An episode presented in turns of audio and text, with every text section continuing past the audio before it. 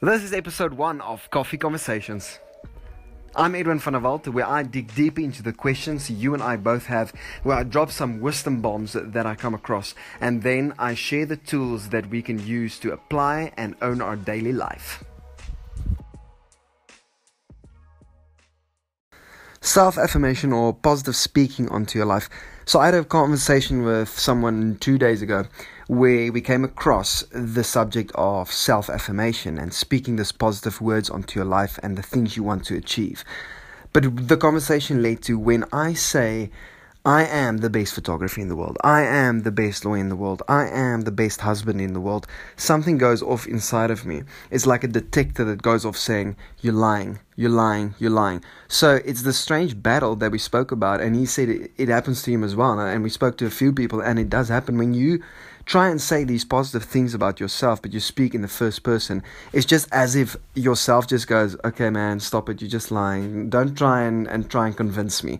Um, so this whole battle just uh, starts to take place and it just makes you tired and I mean, you do that for two weeks and then you just stop because you're like, this thing doesn't work. I don't believe anything I say.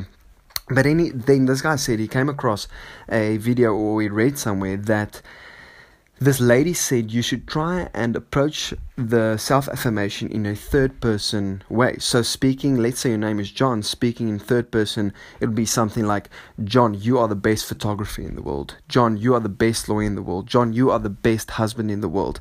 And hearing that is almost as if it's another person speaking that onto your life. Because when we're around people and around our friends and around a community that we perform or we do something um, that's our passion and our talent, when someone else says that you are good, you just believe that much more when I say it myself.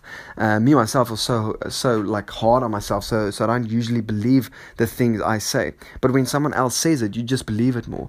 So speaking in third person changes that that little battle that happens inside of you. Um, so I suggest this is a quite cool tool that I'm starting to use now, and I'll also let you know if, if it works for me. But let me know if it works for you. Try it out. Maybe this works, and um, to just get that self affirmation and more positive way of living and actually achieving those goals and dreams. Um, I think it's a real cool tool.